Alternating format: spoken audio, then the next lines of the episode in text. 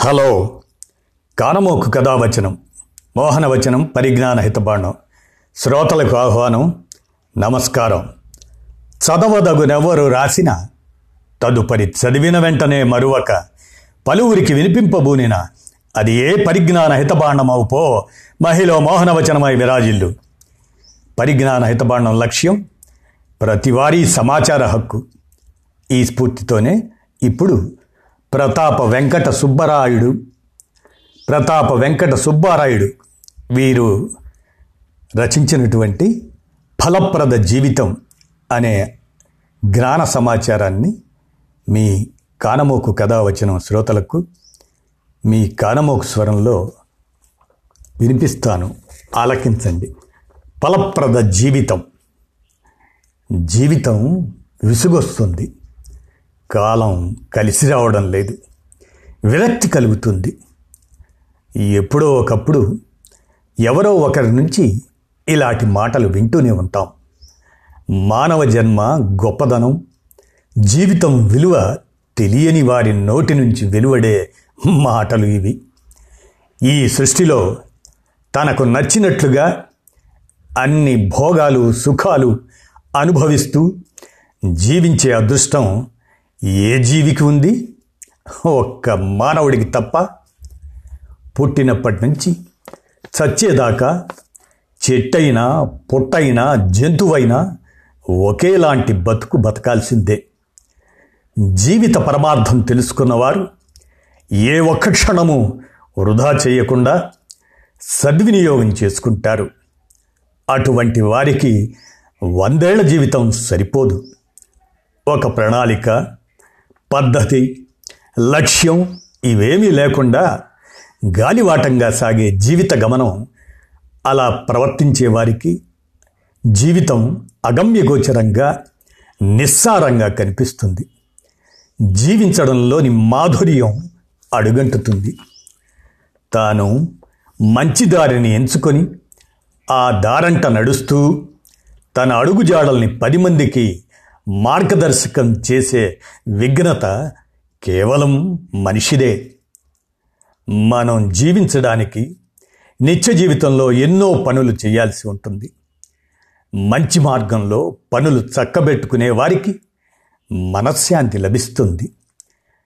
ఎలాగైనా అనుకున్నది సాధించాలని దొడ్డిదారిని ఎంచుకున్న వాళ్ళ మనస్సును అరిషడ్వర్గాలు సులువుగా తమ అదుపులోకి తెచ్చుకుంటాయి.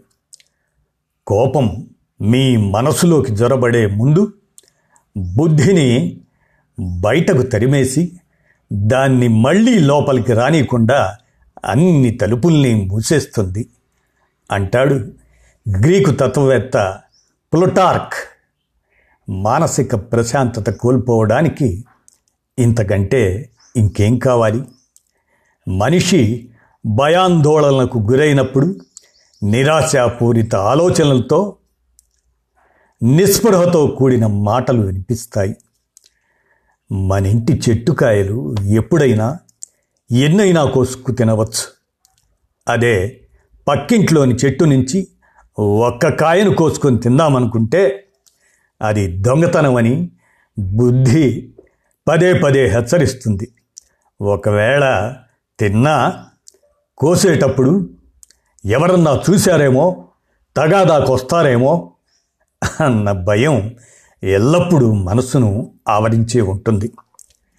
మిమ్మల్ని మీరు మార్చుకోగలిగితే ఈ ప్రపంచంలో ఒక మూర్ఖుడు తగ్గినట్టే అంటాడు థామస్ కర్లైల్ అనే మేధావి.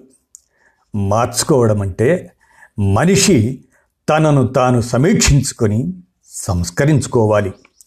మనిషికి మనస్సాక్షిని మించిన న్యాయమూర్తి ఉండడు.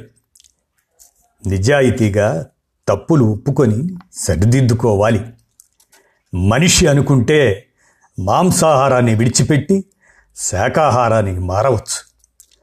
పులి ఎప్పటికీ అలా మారలేదు. ఇది మానవ జీవితానికి ఉన్న విచక్షణా శక్తి. మనిషికి ప్రకృతి ప్రథమ గురువు. ప్రకృతిని గమనిస్తూ పాఠాలు నేర్చుకోవడానికి అతడి జీవితకాలం సరిపోదు. మనిషి జీవనానికి అవసరమైన అన్ని వనరుల్ని ప్రకృతి సమకూరుస్తుంది. మానవుడు తన మేధతో ఎన్నో అద్భుతాలు సాధించాడు. ఇంకా ఇంకా ఇంకా పురోగమిస్తూనే ఉన్నాడు. స్వర్గతుల్యమైన భూతలం మీద జన్మించే అవకాశం పొందిన మనం అనవసర ఆలోచనలతో కాలయాపన చేయడం వృధా జీవితం గడపటం సమంజసం కాదు. మనల్ని మనం తెలుసుకుంటే జీవితం ఫలప్రదమవుతుంది అని ప్రతాప వెంకట సుబ్బారాయుడు గారు ఒక మేధోజ్ఞాన సమాచారాన్ని రచించిన మీదట కానమోకు కథావచనం మోహనవచనం పరిజ్ఞాన హితపాండం శ్రోతలకు అందజేశాను. విన్నారు కదా ధన్యవాదాలు.